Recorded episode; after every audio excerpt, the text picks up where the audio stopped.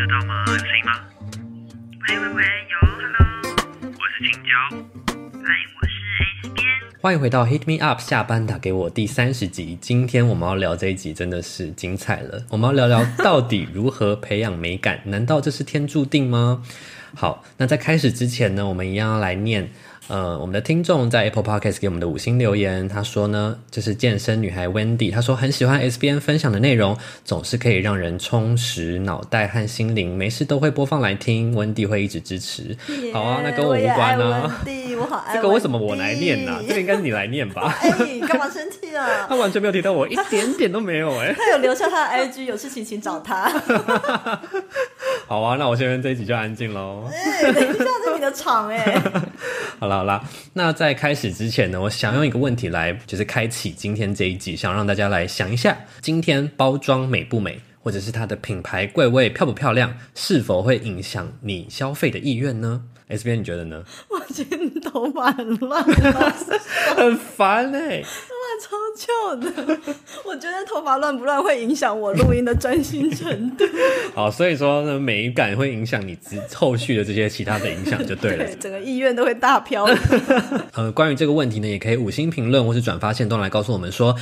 一个包装产品漂不漂亮，会不会影响你们消费的意愿哦。好，那经营日常白噪音以来呢，我最常被问到的一个问题就是说呢，到底要如何培养美感？真的很常有人问我，不论是私讯啊，或者是我开 QA 限动的时候，都会有人问我说这个问题，甚至是呢，我去别人的 podcast 节目聊天的时候，主持人一定也会问我这个问题，就是说到底要怎么样才可以培养美感？对啊，大家一天到晚都在问你这个啊。真的，那你还记不记得之前你开限动 QA 也有问过你这个问题？我真的有 Q 过你吗？有，我甚至根本不记得我 cue 你什么啊。没有，你就 cue 我说这个应该要请青椒，美感的部分啊，对，请我来回答你猜我会说什么。是比例吗？我好忘记，我根本不知道我问你什么。我跟你说，就是你私讯传给我说这个问题有人问你，你应该要来回答吧，我就私讯回答你说，跟一个很美的人相处26年，我还没有美感吗？所以你是跟自己相处哦。对啊，怎么了大家听到这里是不是想要跳出先别急着走啊大家好啦，今天自暴自擂就好了。今天这一集我会告诉大家我的想法，真实想法到底是什么啦。可是你前面为什么问大家说包装美不美，品牌柜位美不美，然后你自己没有回答？我就是想让大家去思考说，就是美感这件事情是不是只有停留在视觉上，或是这么肤浅的问题呢？那其实它是不是其实真的是有更多层面的影响到你其他决策的部分呢？我们今天这一集可能就会来带到一下，也 cue 到说到底要如何培养美感，我也会在这一集中告诉大家我的想法。好，那接下来我想要先来跟 SBM 分享一个东西，就是我前几年在社群上面就有看到一个关于美感教科书的这个募资计划，你有看到吗？你有看过吗？你有跟我分享过，所以我知道是什么，但是你放的连结我没有点出来看。我会放在资讯栏，大家也可以点进来看。我觉得他们这是把9年一贯的教科书都重新制作，真的非常好看，大家可以去看一下这个募资计划，虽然它已经结束了啦。那也有看到呢，教育部呢，它其实有在推动新的这个美感教育，现在的这个环境其实是开始注重从小的这个美感的培养。但是呢 SBM 你觉得说，依靠从小教育中的这样子的耳濡目染啊，去提高整体社会对美的认知或是美的感受，你觉得这样子是真的是有帮助的吗？还是你觉得这种旁敲侧击的方式其实不够，应该要真正的去做跟美学相关的直接的教育，例如说可能水彩啊、素描啊，或者是艺术鉴赏啊这种课程？你觉得如果是你的话，你会希望多一点是可能教科书上面变得更漂亮，还是说多安排这种课程？我想问，可是那个美感教科书，它只是教科书变漂亮了，还是它真的在这个教科书里面有教什么是美感，然后什么色彩啊什么这种的？我觉得同时应该是都有进行的，但是呢，它主要是推广，不论你是历史课、体育课或是什么生活课，这种所有的课本它都是有美感提升的，都是变得很有质感，同步提升，对，有设计感，可是内容跟美感的教学是没有直接相关的，它是用耳濡目染的方式。我觉得当然还是有差，因为我后面也会分享到说，我后来到欧洲，就是到西班牙去念这个欧洲设计学院的时候，我就发现说当地人也不只是那个时候哦，我大3的时候就去西班牙交换学生，那时候我就接触了很多艺术课程，我就看到说在国外西方教育他们是很重视小朋友从小一直去美术馆啊，看各种展览啊，然后透过就是实作啊、手作的练习。其实我觉得在我那个年代，我的小时候是很少这种课，但是现在大家应该是还蛮普及，我觉得是已经慢慢的有在落实，这种真的是融入到生活的一个美感教育。你的年代有吗？我觉得我没有，我觉得像你说的就是去什么美术馆啊或是什么什么的，我们觉得以前的课程好像没有安排这些，但是会有一些美术课啦，美术课可是一直都有啊。现在为什么干在这里啊？你跟我讲话干那么干？不，我不知道你的问题的意思是说，以前我们的课程中有没有会不会也带你们去看展览啊，然后艺术鉴赏啊，教你们怎么样了解一个名画啊？我觉得到高中或是到大学可能会有这样的课。OK， 接着问刚刚这个问题了，美感是否它真的这么重要呢？哦，我也回答一下我的问题好了。其实我非常羡慕他们现在美感教育的教科书有新的这样子的改版机制，至少会让人家比较愿意把课本拿出来上课，真的。漂亮，很漂亮，而且就是他们有采访一下实际在用这个课本去上课老师说就是他们的想法是什么，然后他们就说学生愿意自主去预习的几率变得很大，因为你会忍不住会想要往后翻，因为可能很漂亮，而且它不只是漂亮而已，它是依照说就是课程，对对对，整个课程的呈现方式都会去跟着做改动，所以我觉得是我自己是很羡慕，我自己都很想要买那一套来收藏。有啊，你有跟我说你想买，我想说你买这个干嘛？它真的很像杂志，就很漂亮。对，我觉得部分就是非常单方面，你提升一个那个教科书的美感，那就是顶多提升学生愿意拿出来看的一个几率，可是当然从小就是让他们对于美感这件事情有一个特别的既定印象。以前那个教科书真的很丑啊，真的很丑。你这样会不会不好意思对那个就是以前古代的画家？因为其实我觉得教科书这种东西它是由一方人才去做的，就是比如说国文课就是国文老师去编排，我觉得那个编排人员可能就没有那么着重在这个部分。好，那我想来问说，美感是否真的这么重要呢？没有美感又会怎样呢？想问 SBM， 就是以前就是如果今天是一个非设计产业的人，在职场上如果他真的毫无美感，工作上是不是真的会有影响呢？还是其实也没差？绝对会非常有影响，因为我觉得像你一个没有美感的人，这个人呢本身你从他的一个 sense 你就会感觉到了，就是我觉得首先应该会给人家印象很差。没有美感的人甚至可能在他写信的编排上面都会觉得好乱哦，或者更不用说是他的简报一定会乱七八糟上台啊，主管看了就头痛的那种简报，因为我真的看过很多丑简报。然后再来呢，如果是你跟我一样又以前是在时尚产业工作，那个根本就可以不用混了，你根本就进不去吧，就进不来。对对对，在有美感的人也会比较吃香啦，就是你有美感的话，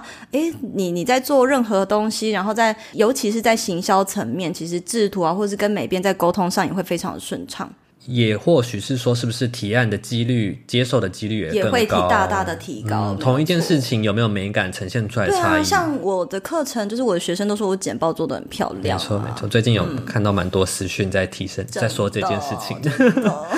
那你觉得你从小是一个有美感的人吗？其实我觉得我算是因为我小时候就还算蛮爱画画的。我国小的时候，我真的国小整个房间都是就是画画的东西。是哦，你是用什么？你的素材是什么？就是素描，然后水彩画。对，然后你看起来像蜡笔而已吧？我比你中指哦。你可以比我上次西班牙的脏话啊。我才不要。虽然我觉得我都不是特别厉害或是第一名，但是非常可以确定的是，至少我对美的事物都很有兴趣，而且是从小就很愿意去做。我现在终于知道为什么我可以进到这间工作室了。哦，因为你也是，我就是美的事物啊。对啊，你本身就是个美的事物啊。没有，这边我就没有要 diss。 为什么不 diss 啊？你让我很不舒服不舒服是不是？对啊，我在等待那个你知道变态啊。然后我觉得至少翻个白眼吧。没有，你真的是个美的事物。不要。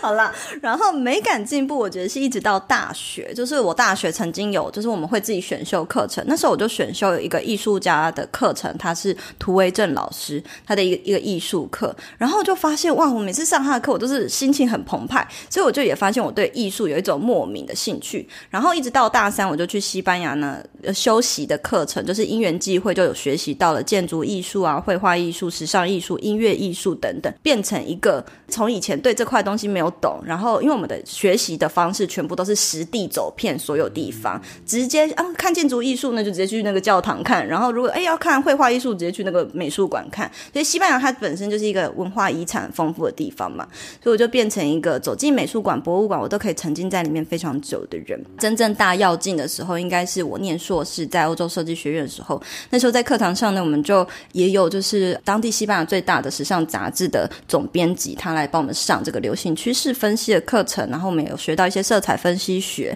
然后我们学的这个科系呢，主要都是要走在设计师前面，因为我们要先去做趋势的探测，然后来告诉这个设计师说，诶，明年会流行什么颜色什么材质，让他们去做一个进一步的使用。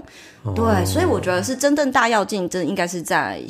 后期这边。所以说听下来其实你对美感的累积跟这个经验是一步一步的，而且蛮多元的耶，就是从教育的层面啊，或是从你们生活啊、等等。对，而且我觉得是不是在你说的像那个文化遗产很多的丰富的地方，真的会变成一个你就是沉浸在那边，你就在那个环境中生活，高浓度的那个耳濡目染耶、好羡慕哦、每走一步都是艺术的感觉嘛。对对对，你就是走在艺术馆里面。其实你自己呢，我自己也觉得说美感真的是这样累积过来的，因为我最后会分享说，就是我在 IG 限动问大家说，觉得美感是天生的还是去后天去积累的，当然我相信大部分的人都会跟我的想法一样，我之后再来分享大家的答案。但我自己觉得说，不论你先天的这个开局在哪里，但是后天累积一定是非常重要的。像我以前其实也学过水彩，我是学水彩，我没有学素描。那我学水彩1-2年吗？你还有学哦？我告诉你，我全部都没有学，我有去学，都是自己画。可是我觉得学水彩有个好处是，之后呢，真的会对色彩有一个很全面跟基础的认知耶。我觉得有没有学水彩差很多、后来有学小提琴，然后就是这种也是一个艺术，对对对，也是一个艺术的熏陶。然后还有呢，我们后来你会拉小提琴、现在要不要现场演奏？我早就忘光了，我也学过钢琴啊，但我全部忘光了。我们是不是都学过跳舞？其实我觉得跳舞它也是对肌肉的控制的一个伸展，我觉得它是，我全部肌肉都松弛啊你不要讲这么大声好不好是在宣告什么东西啊？讲给你听应该也还好吧。线上的几百万听众都听到了没有到几百万、有耶、我们在网易云耶 对哦。好啦好啦，那还有呢，就是其实我觉得对肌肉控制它也是一个艺术层面的事情。然后到甚至后来我想想看呢，我后来开始你可以控制哪里的肌肉，就是你看不到的看得到的都可以你为什么要问这个问题呢？我真的很好奇，谁可以控制自己的肌肉、啊？学跳舞，你不觉得就是能够控制肌肉吗？好了好了，继续go on。好，然后再来就是比如说，学摄影好了，摄影它也对让我对构图有一个基本的。我真的觉得你构图很强、欸，真的哈。对啊，好啊，所以呢，我觉得其实这些累积都帮助我有更多层面的美感的积累。所以你说它是不是天生的呢？我觉得后天应该是更重要的。对，好，那所以说。美感养成具体做法是什么呢？接下来我们就要想要来聊聊看 SBM 你觉得说如何养成美感，你觉得有没有什么事情是我们做到了就有办法去积累的？好，其实呢前几天呢刚好我去那个精准美学的 podcast， 他问我这个问题、所以我再重新思考一遍，我得出了一个非常棒的结论。我跟你说、他问我觉得说因为我的账号在分享质感跟美感相关的事情，他问我说质感生活跟美感这两件事情是不是在同一个基础上面去一起发展的，就是要怎么样同时做到这两件事情。我就想了一下，他这个切角让我觉得蛮有趣的，因为我就去思考说、对，为什么我同时对这两件事情有兴趣呢？我觉得他们两个都有一个很重要的根源是探索这件事情。那是怎么样的探索呢？质感生活是向内探索自己的内在，但美感养成我觉得是向外探索。那我就不讲质感生活的部分，因为这一集我们不是要讲质感生活，如果大家有兴趣的话可以去搜寻在精准美学那一集，我不确定什么时候会上但是呢为什么我说美感养成呢是向外探索呢？因为呢其实我觉得观察细节的能力对我来说是非常重要的，观察细节的能力培养是美感的根基。刚刚我说了，我在自己探索美感这块做了很多不同面向的事情，包括水彩有一个颜色的认知，然后包括热舞社就是对肌肉表现有一个掌握，然后摄影是对构图的一些技巧、其实呢这些都是最重要的根源，都是观察。我觉得让我培养了很会观察的能力、那观察其实就是向外探索的一种。那这也就是为什么我在日常白噪音会开美感指南的这个电子报，就是希望透过电子报呢，我会刻意提高这个观察的浓度，然后跟收集灵感的这一些案例呢，去整理出一个就是让大家可以轻松在每个月摄入美感含量的这个方式管道。我就想要让大家可以跟着我一起做这些观察跟这些探索的一些过程。那我觉得这件事情对我来说呢，就是非常能够去养成美感的一个具体的做法。OK 好，有些人还没有想到但是那你觉得呢？这样好像在那个女力新生的第2次的专访我有讲到一部分，可是是比较是关于时尚面的。嗯，对，就是其实美感呢这件事情本来就融入在我们的生活之中。比如说呢，我们可以看到像可能跟你好像没有聊过这一块，就是之前某一位台湾设计师他好像就是有用过那个台湾的变电箱上面的水彩画，把它融入到我们的那个服装设计之中。嗯，对，然后他也走上国际的时装周，所以其实当下很多人看到那个衣服的画面就会外国人觉得很好看，可是我们台湾人一看就觉得怪怪的，因为太眼熟了。甚至呢他还把这个槟榔袋呢的上面的字样的就融入在他的服装设计。可是我要说的是，就是美感这件事情它其实是一个很主观的东西，有 sense 的美感它是可以传递某一些层面的意义跟价值的。对，所以我觉得美感养成的具体做法一定有很多，包含是像你说的观察，然后一定还有就是收集灵感，再来很多的是柔和这些。没错，对，因为其实现在你要说真的原创出什么东西我觉得都是很困难的，因为就算是以前的艺术创作其实他们的灵感发想可能也都是来自大自然啊，就是大自然的一些表现啊，然后是什么的都是有一个来源所在的，所以你要100%创造出新的东西我觉得基本上是不可能的。还有我觉得见往知来也是很重要，因为我以前在西班牙曾经参加过一个就是来自意大利设计师们的一个高峰会，就是比如说 Dolce & Gabbana 或者是一些意大利精品品牌他们里面设计总监的一个演讲，然后他们就有提到说为什么意大利之所以的精品可以这么意大利的原因，是因为他们的所有的精品设计看起来你们以为说就是一个很奢华很奢侈很 luxury 的一个东西，所以卖得很贵，但其实不是，他们每一个设计背后的巧思呢都是融合了可能过去意大利的一些风格的建筑艺术啊风格的绘画艺术啊等等去糅合在他们现在新设计的包包里面。所以我觉得融合过往的一些文化然后到新的现代的内容里面，我们可以透过很多鉴赏过往的一些文化艺术然后去培养新的美感。这个话题我之前在别人的 podcast 还是文章里面有听过分享，就是很多台湾的创作者或者台湾的设计师他们会喜欢用一些台湾以前的比如说什么蓝白拖，或者是说你说的槟榔摊，或者是那个阿嬷的那种菜市场袋子，去做一些延伸的创作。可是他们也讨论到说这会不会也是一种贴标签或是刻板印象呢？其实也是会觉得说台湾的创作难道就是这些了吗？是不是也会是一个冲突？我觉得是一种反省吧，就是看你站在什么样的维度跟角度看这件事情，但它就是一个可以拿来做运用的素材的。对，就是美感就是由这些东西去，对啊，因为它是建立在文化之上的一个艺术。没错没错。你也想开始尝试经营自己的个人品牌吗？虽然想开始，但还是有很多眉角不懂，对吧？ S 风格社群工作室的 IG 账号就是一个专属内容创作者的教科书。搜寻 s.style.studio， 点击追踪，每周给你2篇经营个人品牌的超高浓度内容哦。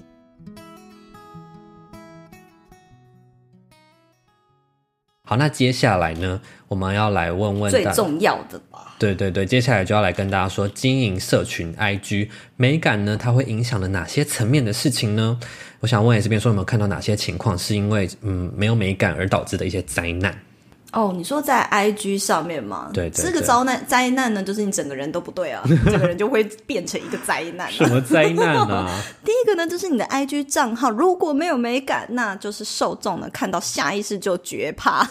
觉怕什么意思？就觉得怕觉得害怕就对了对啊，因为我真的是那天我不是上那个 IG 内容行销策略课嘛，我不是就截图了很多没有美感的 IG 账号，就是把那个平面设计那一套应用在社群，因为其实社群上要抓的一些重点跟平面设计其实有很大的一个落差在，或者是用传单设计的方式把它做在这个，你会看到很多 IG 的账号都还在用那个有点像是邮购目录的设计方式，下意识呢会让这个 IG 社群使用者呢就想要逃开，就是这个平台的特性是不一样的嘛，就不能直接这样套用。没错，然后第二个就是你没有美感的人就基本上他也通常没有什么品牌色或配色或者是品牌字的一个概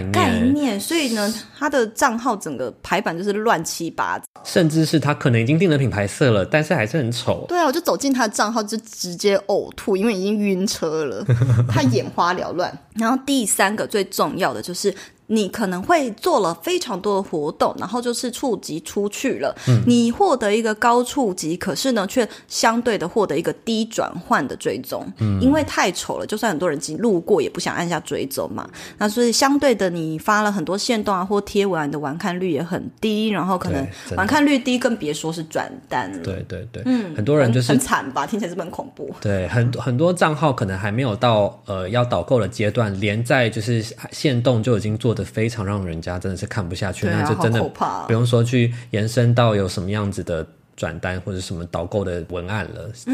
好，那接下来呢，你之前有分享过5点，就是 IG 视觉做得好的话会有5个优势。第一大提升呢，就是呢会让你的旧受众呢持续的回到你的 IG 主页，然后呢也可以提升就是他们分享贴文的一个动力。持续回到主页有什么好处啊？持续回到主页当然会有好处啊，因为我们在算这个一个账号的互动，就是回到主页这件事情它会加分你整个账号的互动，所以你整个账号的互动提升起来之后呢，你想一个粉丝他追踪是追踪可能700-800人嘛，所以你要在小房子就是 Instagram feed 那边跟很多其他的贴文竞争，但是如果回到主页这件事情，它的数值是高的，也就是商业档案浏览次数这个数据如果提高，相对的你在小房子的地方也可以比较容易跑到它的前面哦。那分享贴文动力就不用讲了吧，这个好处是不是很棒呢？分享贴文的动力我也要解说一下为什么他会比较愿意分享，因为你想谁想要分享一个丑东西在自己的限动啊？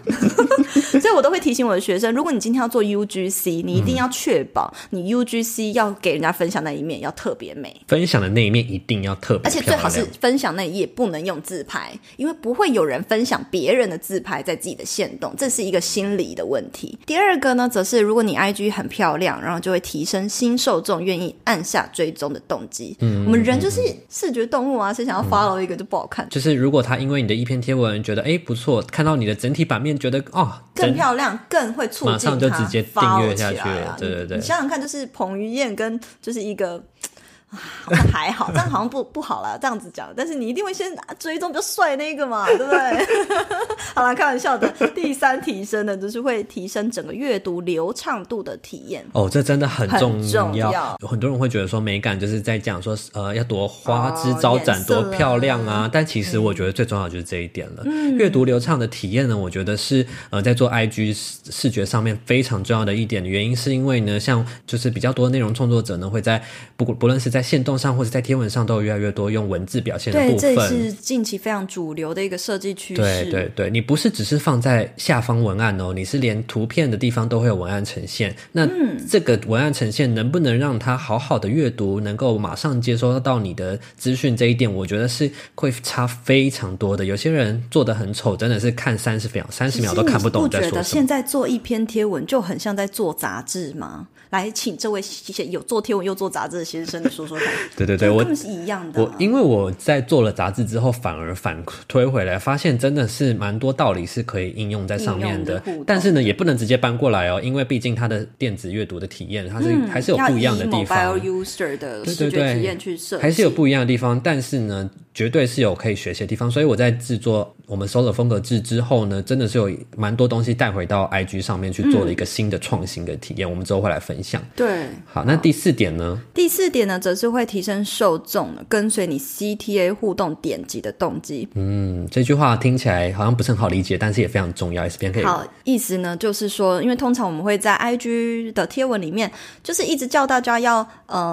爱心啊，留言啊，收藏啊，可是当你设计的不好看的时候，甚至很多人会把 CTA 的这个位置在图片里面做的那个比例是很不正确的，它是没有办法一下子看到的。对，或者是一次在同一张图里面呼吁很多，他不知道怎么样运用排版这件事情。对对对，对，来让受众的注意到我现在该做什么事。好，然后最后最重要就是大家最想要的，就是提升你个人魅力还有你的品牌质感。没错，质感这件事情就会让我觉得这可以牵涉到我们之前的有一集 podcast 在讲的勾引你有在听我的 podcast 啊？就稍微啦就是勾引嘛，就是我觉得如果你对你的品牌质感提升起来的话，大家会对你的品牌会有一个幻想，对你这个人传递出来的价值都会跟着有一个想要成为跟你一样的人，因为你有这样的质感，大家是想要跟你一样，那大家可能就会更、啊、跟青椒一样有质感。没错，但是我就是你知道我新的这个称号是什么吗？不知道，我什么什么什么限动 GA、okay, 没错，我有超多称号的还有仓鼠啊，没有，这只有你而已你可是骂我脏话吧好啦，所以就是有这5点非常真的是让你有大大提升的优势哦。是的，好，所以呢青椒，那我觉得你自己在工作室这边也累积了非常多元化的丰富的那个视觉行销设计经验，那你要不要跟大家分享一下你都在工作室里面负责什么呢？好啊，就是其实呢我没有直接去分享过这件事情，所以可能不知道我到底做什么事情。比较认识你白噪音的。对对对，我做的这个事情其实真的是蛮多层面的，包括像是我们官方的 Instagram 啊，或者是 Podcast 的封面啊，或者是我们的 YouTube。或者是 PPCC 脸书社团里面会有的一些视觉，没错，还有呢最主要的就是活动宣传跟官网销售业这些事情。除此之外呢还有 Solar 风格制的杂志设计编辑，而且还有之前 SBM 出了新书的书封设计的经验。这其实都是很多不同层面很多都是不同的概念去做的东西，所以就其实真的是蛮多元的。好，那最后呢就是大家应该最熟悉的就是我在我自己的 Instagram 日常白噪音上面推出的限动排版神器，这个也是一个真的是解决很多懒人的福音耶。没错没错，我自己也觉得、啊、我自己也很常用。真的是拜托你多做一点好不好？好厉害、啊、我要指定一些色系例如呢你不是已经莫兰迪色了吗？对啊，好啦，你有做一个给我了，已经满足了。好啦，还有最后一个事情要跟大家讲、就是呢很重要，我即将在 S 风格社群工作室推出的第一堂线上课程 IG 视觉行销设计课为什么要合音我觉得刚刚有一种那个珍珠美人鱼要变身的感觉打开我的魔法镜子，这种感觉。对好啦，所以来跟大家分享一下吧 IG 视觉行销设计课是在教什么呢？就是大家可能听到这个课会不会觉得说我是在教排版啊教设计呢？对，没有错，是在教排版教设计但是不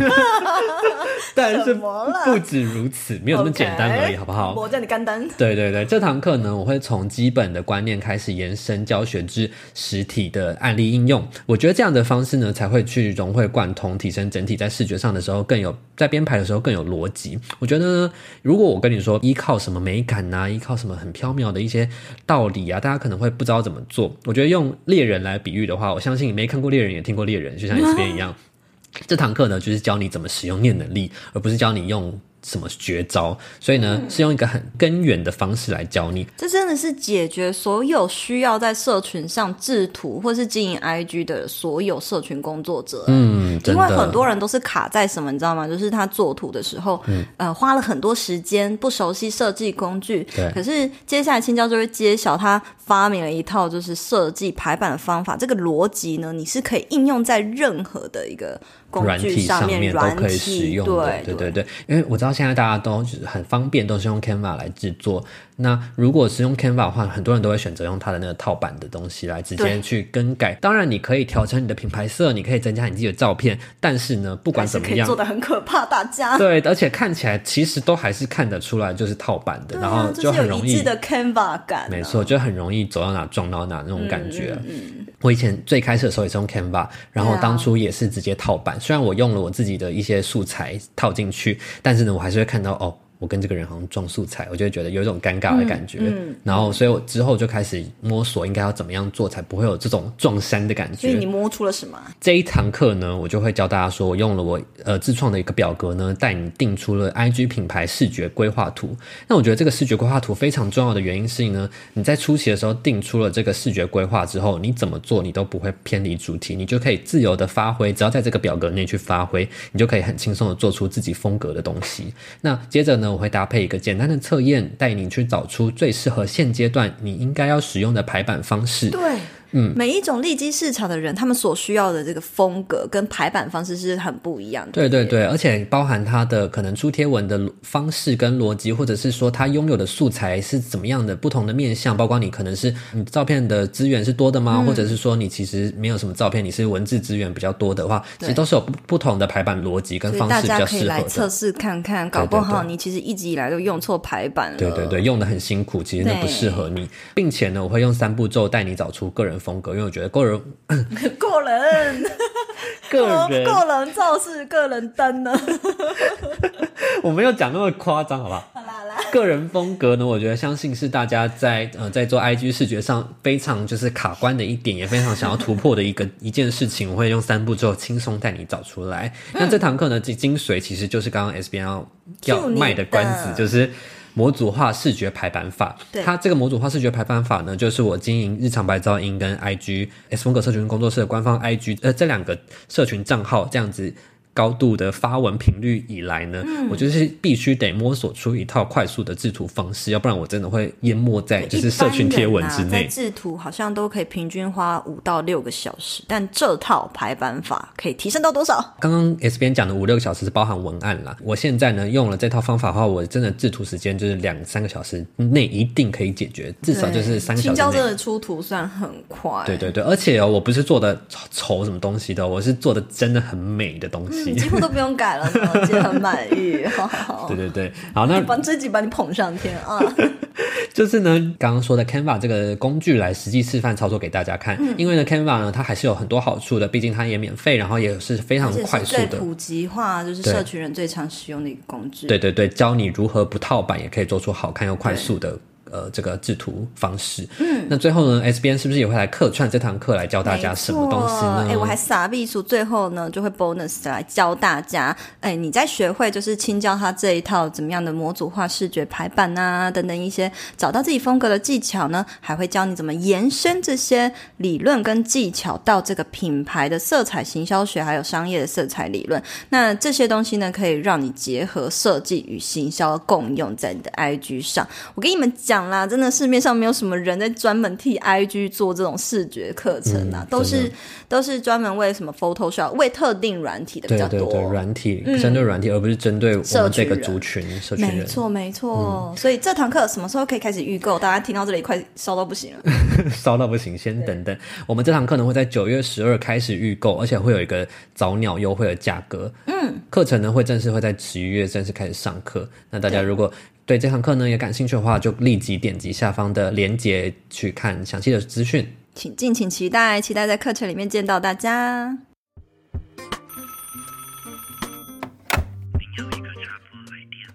我在自己的 IG 有发一个 QA 问大家说呢，你觉得美感呢是天生的吗？是天注定的吗？还是靠后天培养的呢？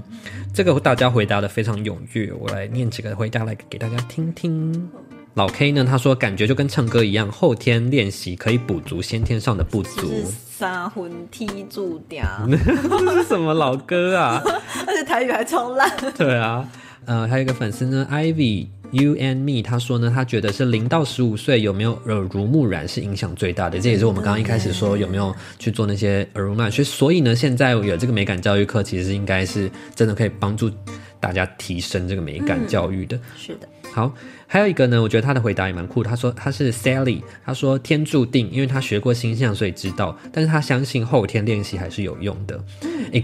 我其实觉得我认同我觉得真的。可是天秤座非常有美感啊，普遍来说。但是呢，大家我觉得相信大家只要呢有去针对这个去练习，或是我刚刚说的去多多去吸收观察，我相信都还是可以非常有高度的提升。是巨蟹座我也很有美感有没有人跟我一样巨蟹座？没有，你是牡羊座。